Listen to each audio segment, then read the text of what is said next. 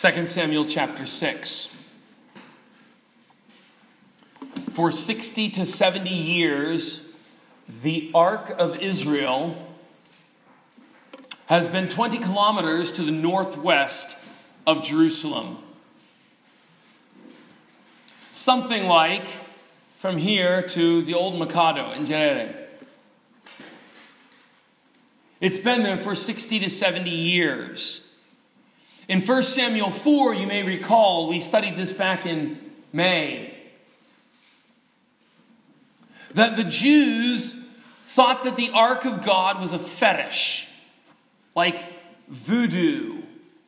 They thought if they bring the Ark of God, as they go on a battle, they will win. African traditional religion is not really African, it's worldwide. Possibly the most ancient religion outside of the worship of Jehovah, where Adam and Eve worshiped Jehovah before sin. African traditional religion is found in South America, but there it's called animism. Buddhism is another form of African traditional religion. Shintoism in Japan is another form. And what all of those religions have in common is that physical objects on this earth can help you, or physical actions that you do can help you get in touch with spiritual powers. And the Israelites thought that. They thought, if we carry this box, then we will win the war. If the box is nearby us, we have to win. It's a form of fetish. It's a kind of voodoo. It's spiritism or animism, or here in this continent and in our context, we will call it African traditional religion. The Jews fell to that thinking, so rather than repent and humble themselves in 1 Samuel chapter 4, they carried the ark out to battle with them. They were crushed. The Philistines took the ark. They came in singing, "We've got the ark of God." But as soon as they brought it into one of their cities, God began punishing them for dishonoring his presence. Because even though touching the ark might not help you win, touching the ark and dishonoring it can help you lose. It works negatively, but not positively. So the Philistines moved the ark to 3 different cities in fear of how God had punished them. Finally, we saw in 1 Samuel chapter 7, that they sent the ark back to the Israelites. But even there, the Jews, still enamored with their fetishism, with their animism, with their spiritism, with, if I can call it this, so now in the context you can understand, with their form of African traditional religion. They opened the ark and looked inside, and 30,000 people died. And that's what prompted them to say, "Who can stand before this holy Lord God?" We had misunderstood him. We had thought that he was a god like all the gods. We had thought that men are here and the king is here and God is here. We didn't understand that men are here and God is higher than the highest star. We didn't think that way about him. And so the ark has stayed for 60 to 70 years in the house of a man named Abinadab. And the house of Abinadab was blessed. Abinadab had sons. 2 of them were named Uzzah and Ahio. And today we will hear their story. There are 2 points to the sermon this morning. Verses 1 to 5 is the first point. And verses 6 to 11 is the second. Verses 1 to 5 show us Israel bringing back the ark. Verses 6 through 11 show us Uzzah's death. With this simple story, I want you to understand something of the glory of God. And my hope is that at the end of the service, it would be difficult for us to talk about things other than the glory of God. If the whole congregation were afraid of God, that would be a good response to this sermon. Not the only response. There are numerous responses and ways we can respond to this passage. Because the main point of this passage is simply this. Here's the main point. Are you ready? Here's the thesis or the main point of the whole passage. Man's good works cannot change God's justice. Did you hear that? Let's everyone catch that. I'll say it in a different way. When you do good things, when you go to church, when you pray, when you give money, when you do good things, when you are baptized, when you join the church, when you do Bible studies, when you do good things, all of those good things, all that you have and all that I have, and let's go with our bucky, and let's collect all the good things from you and your brother and your uncle and your friend. Let's go to a family reunion with a big lorry and let's pour all of the good works into that lorry. Let's get a cavalcade of cars flowing down the N1, lorries filled with all of the goodness of all of the people on your street and in your town and in your province and all 52 million people that live in South Africa. And then let's stretch out and get all of the goodness of all over Africa. And let's pile it all up on a mountain of goodness. And all of that goodness, if it were put in the scales, would not move the scales of God's justice even a hair. That's the point of the sermon. Let's see it in the passage. Chapter 6, verse 1. Amazing. Don't pass over this. David gathered how many people? He gathered 30,000 people. Mrs. Thomas, can you read that Bible? Can you see it? It's very small. Who needs a larger print Bible here? Who needs one of these? Here, let's just use this, right? Here you go. Chapter 6, verse 1. He gathers 30,000 men. Have you ever been in the presence of 30,000 people? Have you ever been at a stadium that was filled? Maybe you were in the presence of 30,000. In the 2011 census, 33,000 people lived in this town in 2011. 33,000 people. Can you imagine if every single person, every man, woman, and child in the retreat cart was all gathered together at the same time? Maybe you'll see that on the 21st of November when the new mall opens. Imagine if everyone was gathered together and you saw those crowds and crowds of people. How would the world look? How would that scene look? David gathers 30,000 people. 30,000 men. Do you think the women and children sat at home while their men were off at a holiday? 2 Chronicles chapter 13 tells us the same story. And it says, many more came. So there's 30,000 in the parade. How many more are standing on the sides watching? And then notice what they do. Not only are there all these people, but they are going to get the ark of God in verse 2. They're going to get the ark of God, whose name is called by the name of the Lord of hosts. Whenever man must deal with God, he is in danger because of God's glory. God's glory is infinite. And do you notice even the ark, it's always called, or almost always called, the ark of God. We saw that back in 2 Samuel chapter 6. It's called the Ark of God. Over and over here, it's called that again. The Ark of God. Why? So that you will know it's called by the name of Jehovah. God's dignity and his infinity are at stake. Well, in verse 3, the leaders go to the expense of building a new cart. Were there no carts in the area? Oh, there were plenty of carts. But the leaders said, watch what they said. The leaders said, get the best carpenter. Get the best wheelwright.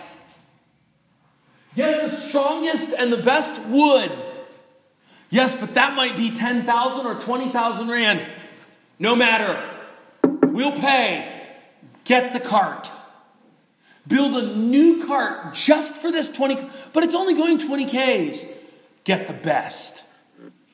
Stain it. Fasten it. Polish it. And as they're working on it, one of the carpenters maybe was working on a piece of wood, and he said, and the master carpenter checked and said, no, that one's a little rough. They said, but it's on the bottom. No one will see it. No. God will see it. Clean every part. They work. And they build this cart. And they have Uzzah and Ahio. Look in verse 3. Uzzah and Ahio, the sons of Abinadab, are driving the cart. Why? Because remember, how many years has the ark been in Abinadab's house? How many years? 60 to 70. Okay, I heard the kids up front. Are you guys all with me? Stay with me here. I can do you no good if you don't listen. 60 to 70 years, the ark has been in Abinadab's house. That means Uzzah and Ahio grew up knowing that the ark was just there. It's right here. Oh, it's in that place. Yeah, it's right here in our property. All the people in town knew Uzzah and Ahio. And when they were 5 and 10 and 15 and 20, they knew our house is special. We have the ark of God. And they became familiar. Have you ever seen the way a 12-year-old boy acts around his father's car or bike when his friends are nearby? The 12-year-old boy will act as if he could drive the car. Oh, yeah, this is my best. Yeah. And the other boys are standing, they're afraid to touch it. Oh, that's the car. And the son, oh, yeah. And he'll sit in the front seat and pretend. Why? He's so used to that car being there, and he knows his dad. Oh, yeah, I know this. This is how my dad does. He takes the keys, he sticks the eye, and he does it just like this. Uzzah and Ahio had that kind of familiarity. Friends, there is a danger in being a pastor, because my job is to handle the Bible constantly. That's my job. I handle the Word of God. And I can become so familiar with the Bible that I overlook the glory of what's inside. Aren't you the same way? You have a Bible. You come to church. You read and pray at night. It is a great blessing to be born in a Christian home. My children have never known a time when they were not in a Christian home. My children have never known a Sunday. Not on holiday, not traveling, never. Not one time in their lives have they known a Sunday when they haven't gotten up at 6 or 6:30 to go to church. That they're going to grow up, if ever my son becomes 23 and goes off to college or something, and then wakes up and for some reason isn't at church on a Sunday, he's going to feel unsettled. There's a great blessing in that. And there is a great danger of becoming familiar with spiritual things and treating them lightly. We have been given so many blessings that we commonly take them for granted. Years ago, a vendor man told me in 2005, When I first got here in 2004 and I began studying Venda in 2005, I was in Chakotah with him at the time, and I asked him when electricity came to Chakotah. And he said, it's only been here for about 2 or 3 years. And he said, you should have seen us before electricity came. Every vendor was saying, oh, we want electricity, we want it, that's all we want. And then within a few months of electricity being in Chakotah, if electricity went for even 2 or 3 hours, if it was off, he said all over Chakotah people would complain, this is no fair, where's the electricity? They had forgotten that they went for years and years and years without electricity, and they didn't pay for the electricity. Well, they didn't pay for all the infrastructure.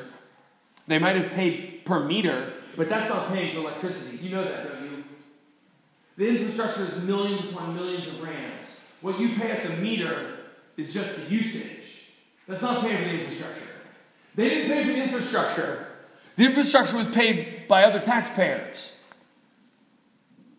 And he said, how interesting that we become so familiar with even the blessing of electricity that after 2 to 3 months, if we don't have it for 3 hours, these people, where's our electricity? Hey, Mutagazu guy. We're all like that, aren't we? We become familiar with spiritual things. Well, these two men led the ark, and singers went along with them. Look in verse 5. David and all the house of Israel played before the Lord. And then instruments are listed. The Hebrew text actually says, if you have a new translation, it may not have this. The Hebrew text actually says, they played before the Lord on wood of trees. The King James and the New American Standard translate it as wooden instruments, because that's the only way to make sense of the Hebrew text. They played it on wood of trees. Wooden instruments. The ESVs decide that that's not accurate. So if I see several people looking down at their Bibles, and several of you have an ESV. If you have an ESV, it just says they sang with all their might. They're taking that from 2 Chronicles 13. But that's not the Hebrew text here. The Hebrew text says they sang with instruments of wood, which means they had to make instruments. How long does it take you to make a trumpet? How long does it take you to make a guitar, which is kind of like a lyre, a harp, or a stringed instrument, like a dulcimer, a small box with a bar and the strings connected to it? How long does it take to make those? How much money does it take? They took all that time and money. Think of what expense they had gone to. Here's what they wanted to do. Are you with me? They wanted to walk how many kilometers? Everyone with me, 20 kilometers, right? They're going from Kiriath Jearim to Jerusalem. It's 20K. Check it on Google. 20 kilometers. They build a new ark. They call 30,000 people to sing and to practice musical instruments. They get all the people to watch them. Well, if you're going to have that, 20 kilometers on a cart with cows and oxen is going to take you all day, a long, full day. Start at 7 in the morning, 6 in the morning. You're going to go until 6 or 7 or 8 at night. Which means you're going to have places, sanitary facilities for all those people.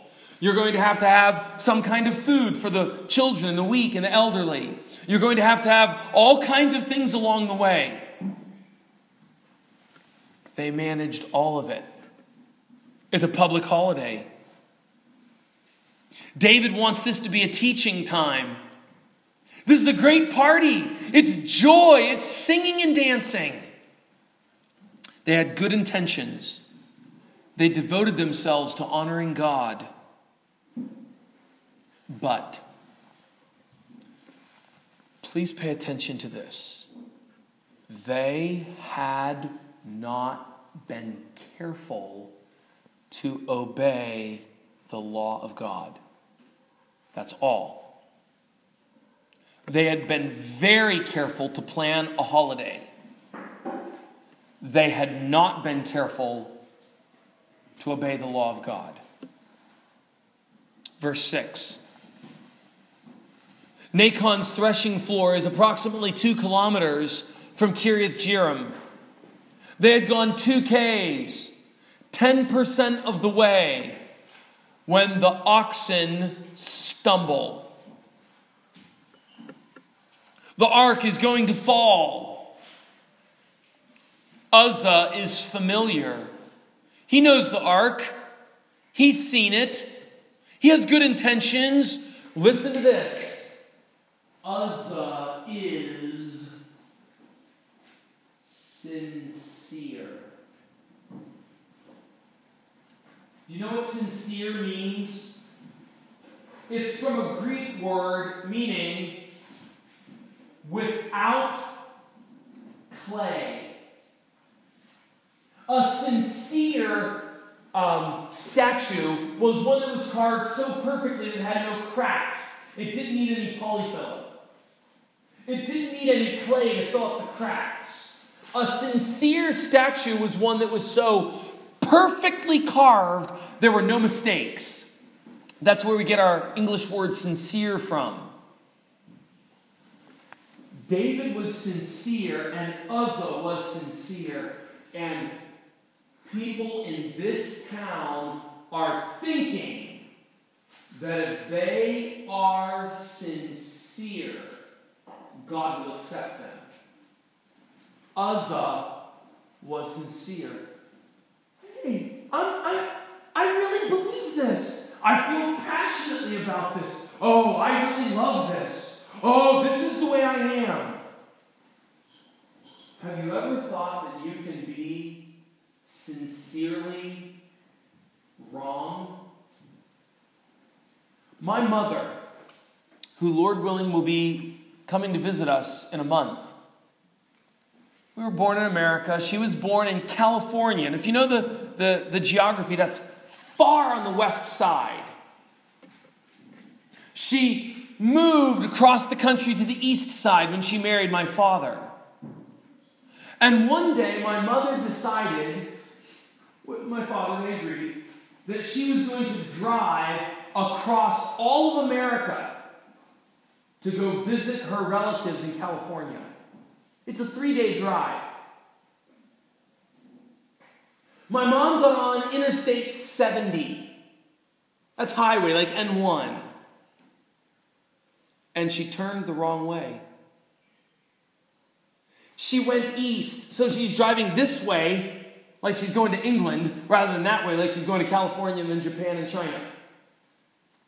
She's supposed to go toward California and then Japan and China. She's supposed to go west. She drove east. She was listening to music, driving, having a good time. She's driving, she drove about 4 hours. Singing, happy, until she starts to see signs that tell her she's going to reach the ocean. I'm not supposed to reach the ocean for 3 days. You can laugh, it's okay.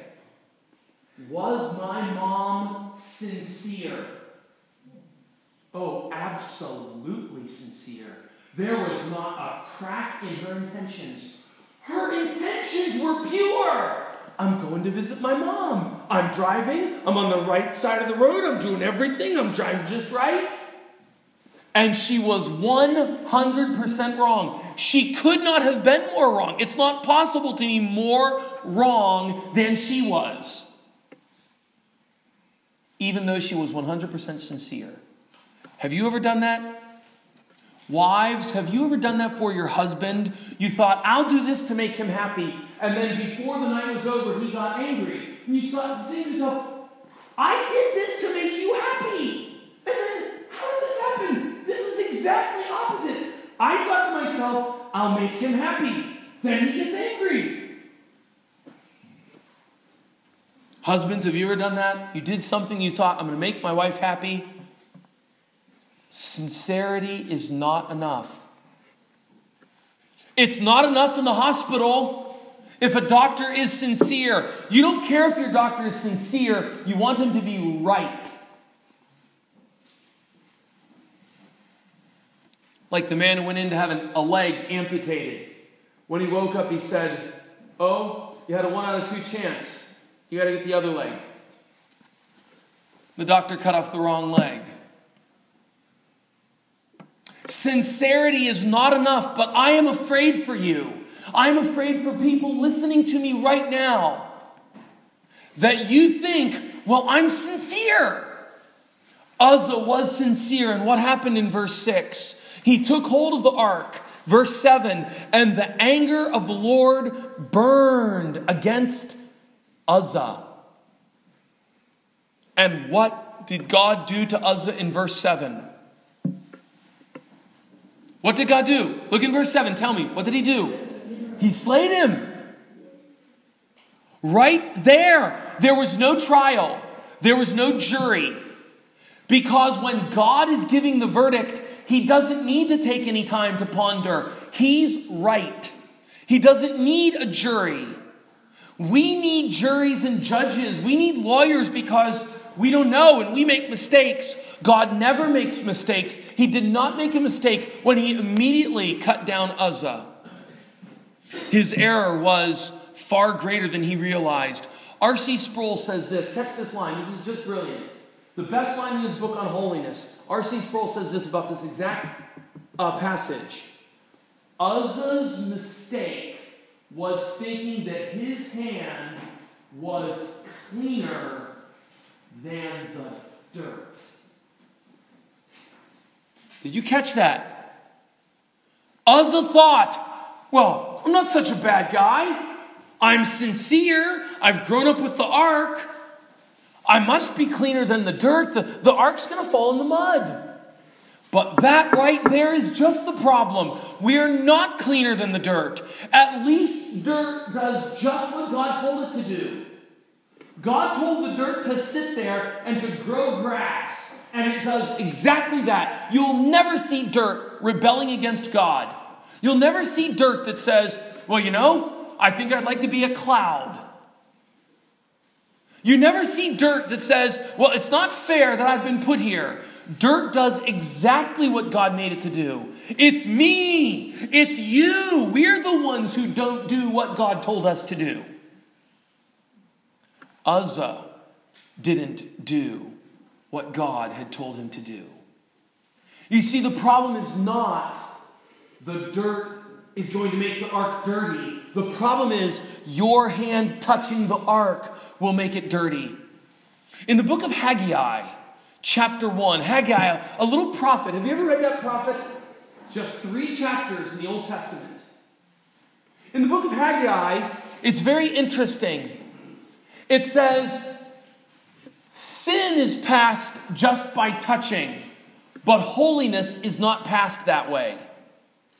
You can't pass holiness along just by touching, but you can pass sin along in that way.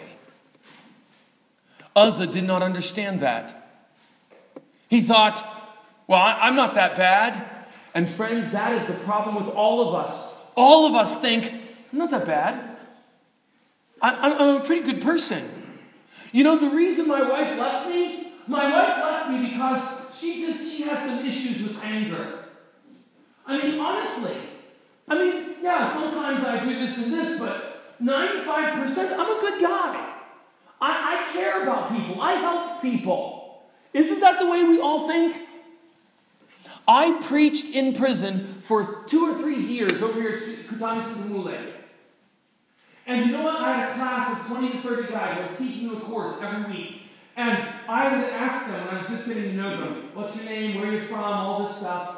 I'd go in once a week and teach for about an hour. What's your name, where are you from, how are things going, etc., etc. I ask them every year, what crime are you in for, and are you guilty? Do you know how many of the prisoners said they weren't guilty? It was the majority every year. The majority, over 50% of the people, of the prisoners in my class every single year. Oh, I'm here for, I shot a man in his house when I was robbing him. Oh, what happened? Yeah, but it wasn't me. It was the other guy with the gun, and he did this, and he did that, and it was this. Oh, okay, just bottom line. Do you think, honestly, that you're innocent? Yes. Do you think it's right for you to be here, or do you think it's unfair? Oh, it's definitely unfair. Every year, over 50% of the criminals in a maximum security prison right here said, it's not right for me to be in this prison every single year. And I met a man named Musa, a Zulu man. And Musa actually, he surprised me because about halfway through the class, he spoke to me after the class and said, I think something's changing. I now see that I'm supposed to be here. I now see that I deserve to be here. I have hope that Moses, I have hope now that Moses actually became a Christian. He eventually was transferred out to another prison. I gave him my phone number. 2 other prisoners who got out have called me since then, but Moses hasn't. I hope someday Moses will call me and I can meet with him and see him baptized. But aren't we just like that? We say, oh, I don't deserve to be in this problem. It's her fault. I mean, sheesh, if you had to live with a woman like that, who can live with her? Man, all the time. You can't live with that. Just like Uzzah. We justify ourselves. We rationalize. Look what happens in verse 8.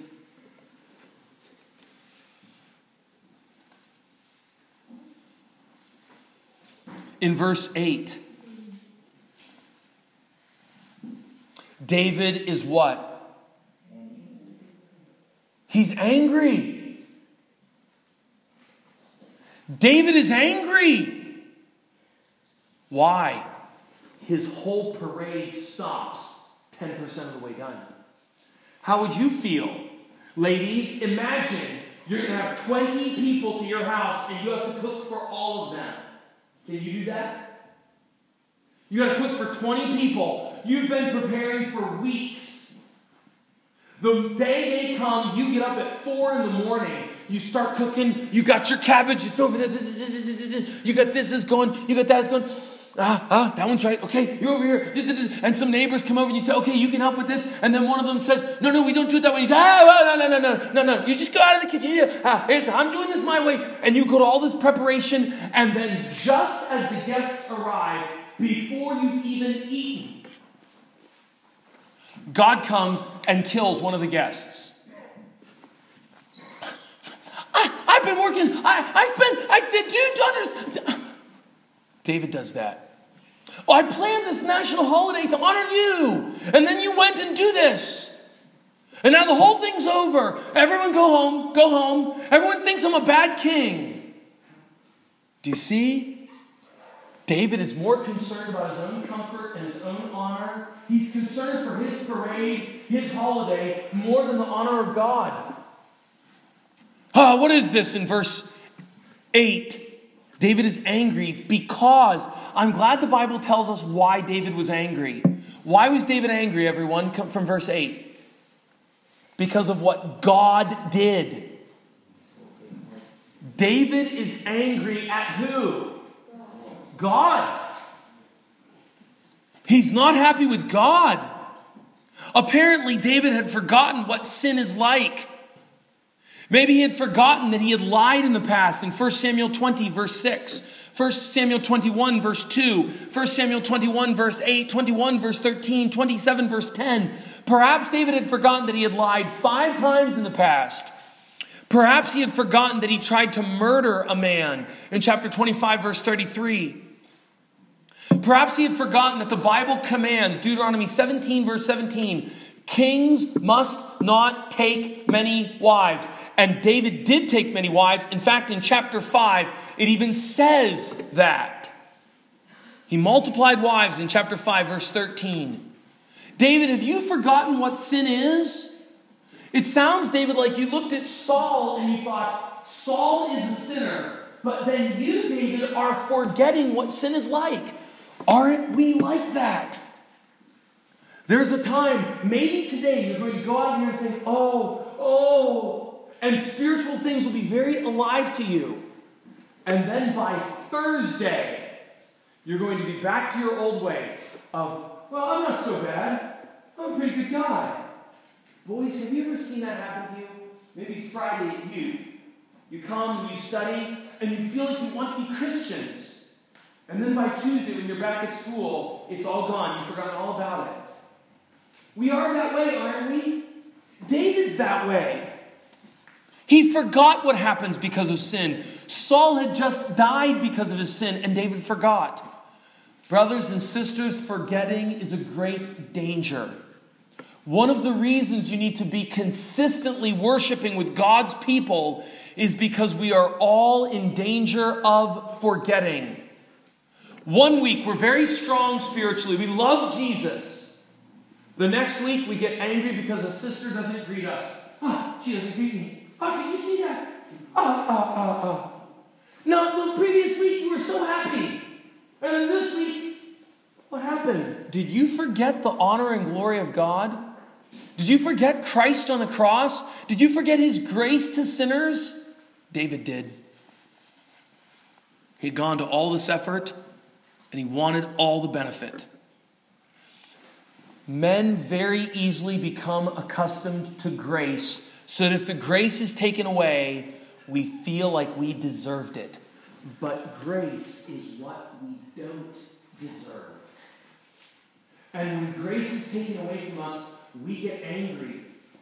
Is there anyone here who's lost a loved one and your first response in your soul was anger to God? Jonathan Edwards died when he was 53 years old.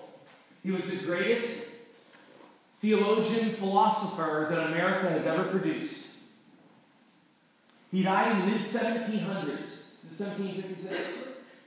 About 1756.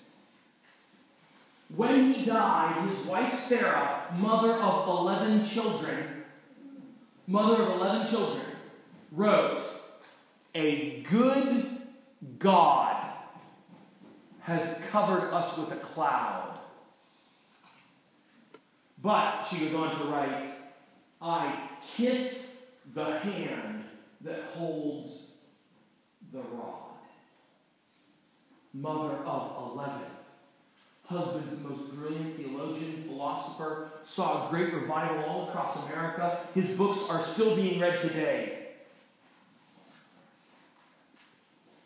And when he dies at 53, his wife doesn't say, "That's not fair." She says, "I kiss the hand that holds the rod." We get so accustomed to grace and goodness. As soon as a little bit's gone, hey! But God is in control, and he's done this for his purposes. Look at verse 9. David's anger turns to what in verse 9? It turns from anger to what? To fear.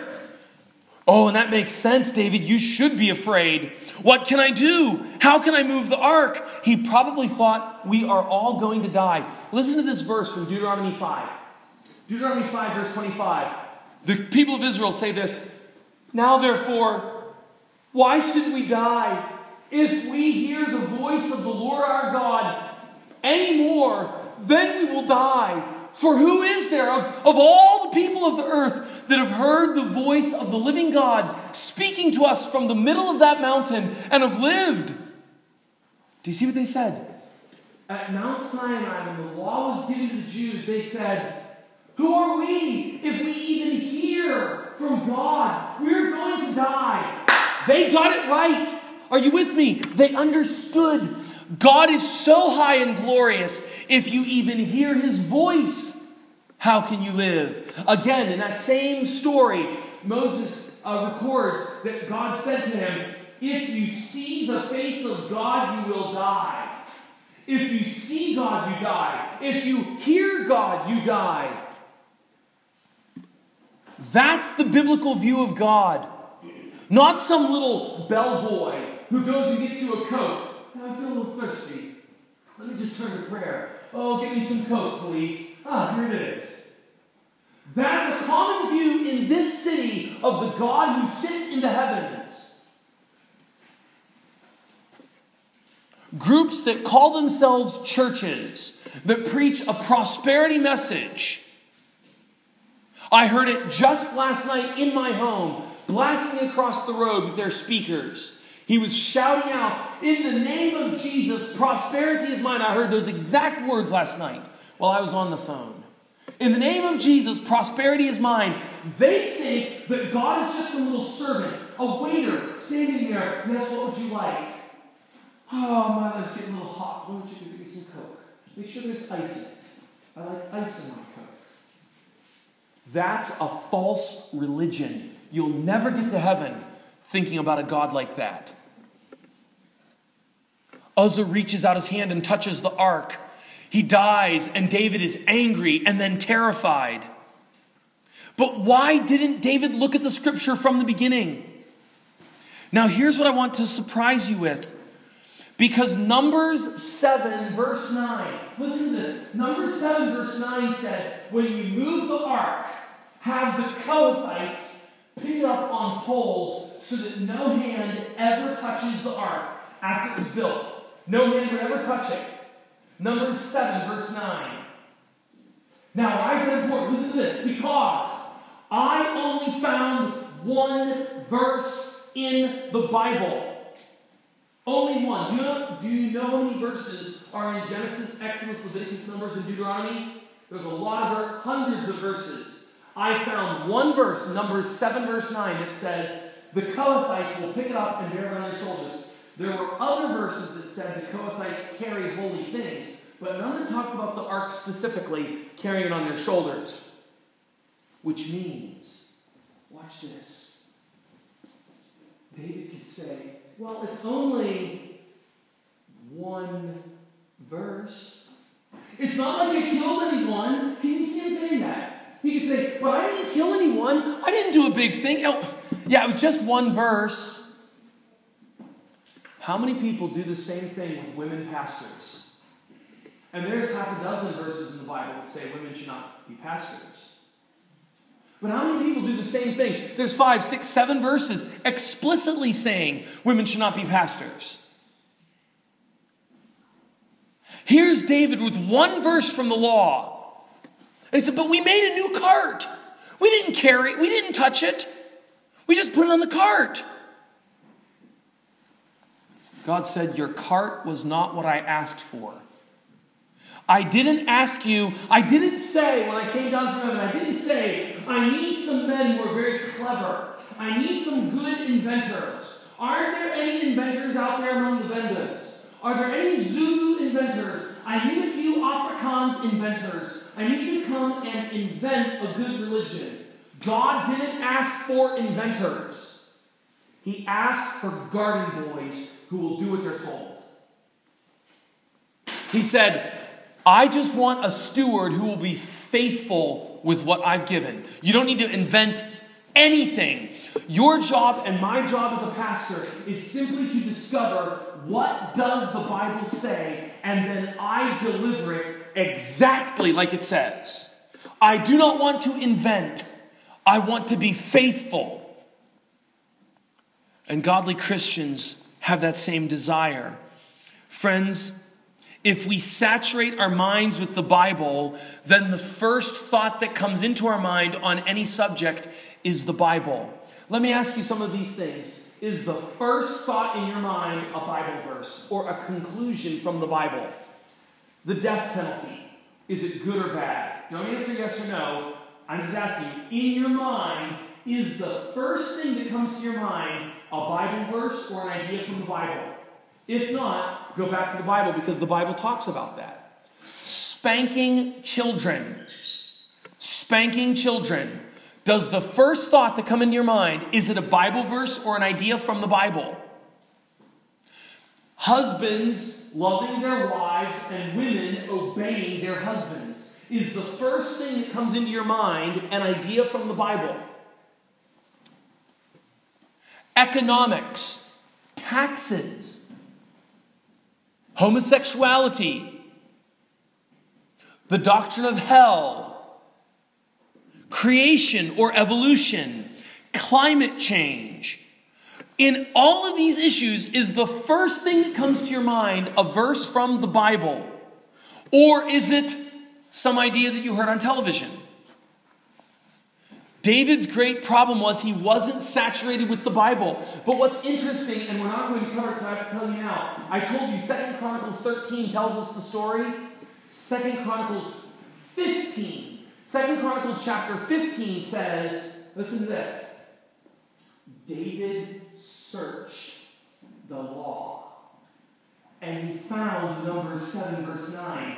So 3 months later, when they moved the ark from Obed-Edom's house in verse 11, David searched the law and had Kohathites carry the ark. He did it. It cost a man's life, but he obeyed the Bible. He got it right after someone had died. The holiday stopped. The ark is going to stay there for 3 months, but then David gets it right. Now in the season of blessing, David had this holiday, and think of all the work they did. They had the cart, they had the people, they had all the preparations. And I just want you to understand this in closing. Here's the application. Here it is. I just want to bring it right down, right for everyone to take away. Every child can get this.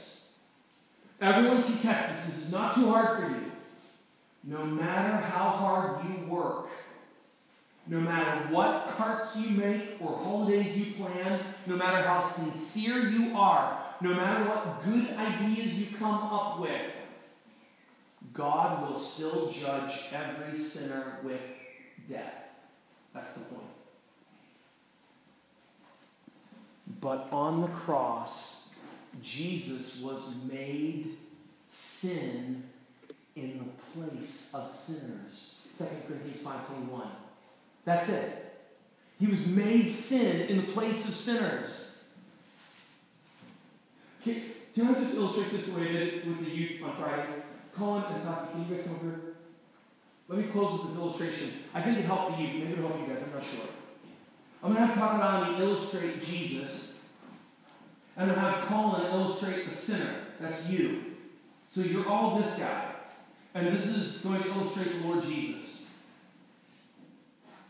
And what happens is, when the sinner realizes that he's a sinner and God must punish him, he either dies and goes to hell, or he reaches out for Christ. You see that? Now this handshake is illustrating faith, trust in Christ. It's a reaching out for Christ. And what happened on the cross was all of his sin. Imagine it traveling down his arm, all of his guilt, all the guilt coming right down and traveling right up into our Lord Jesus. He's perfect and pure and undefiled and totally separated from sinners. But on the cross, there was a union, a joining where all of the guilt came out of the sinner and it came on the sinless one. But it didn't stop there. Does anyone know what happens next? Because if all the guilt left and went to him, that's not enough. What else has to happen? Can anyone tell me? Kalani. Jesus is received this sin. Okay, explain. I just need a closer phrase. You're right. What does Jesus do? He gives his goodness to you. That's it. Did you hear that clearly? He gives his goodness to him. It's a perfect exchange where he gives all of his guilt to this one and he gives all of his goodness to that one. That's not in this story. All that's in this story is he's going to die. That's all that's in this story. But you are supposed to be like someone who just ate a spoonful of salt. If you eat a spoonful of salt, what will you run to get? You, when you read this chapter, you're supposed to be like someone who just took a spoonful of salt, a spoonful of curry powder, straight. What are you going to run to get? You're running to get water, and now I want all of you to run and grab and let all of your guilt believe that all of your guilt was placed on Christ and all of his goodness comes this way. If you don't give him all your guilt, you go to hell. If he doesn't give you all of your goodness, you go to hell. It's got to be both ways. Question. When did that exchange happen? When did all of your guilt go there? And when did all his goodness come here? Well, actually, only when you believe. Only when you believe did that exchange happen. And I'm asking you right now, when has that really happened in your soul? that all of your guilt was transferred to Christ, and all of his goodness was transferred to you. That's the point of the sermon. Uzzah died because he thought, I don't need any living water. I don't need to reach out for anything. I'm a good guy. And what he needed to see was, if God's justice takes its course, we all die. Let's close our eyes.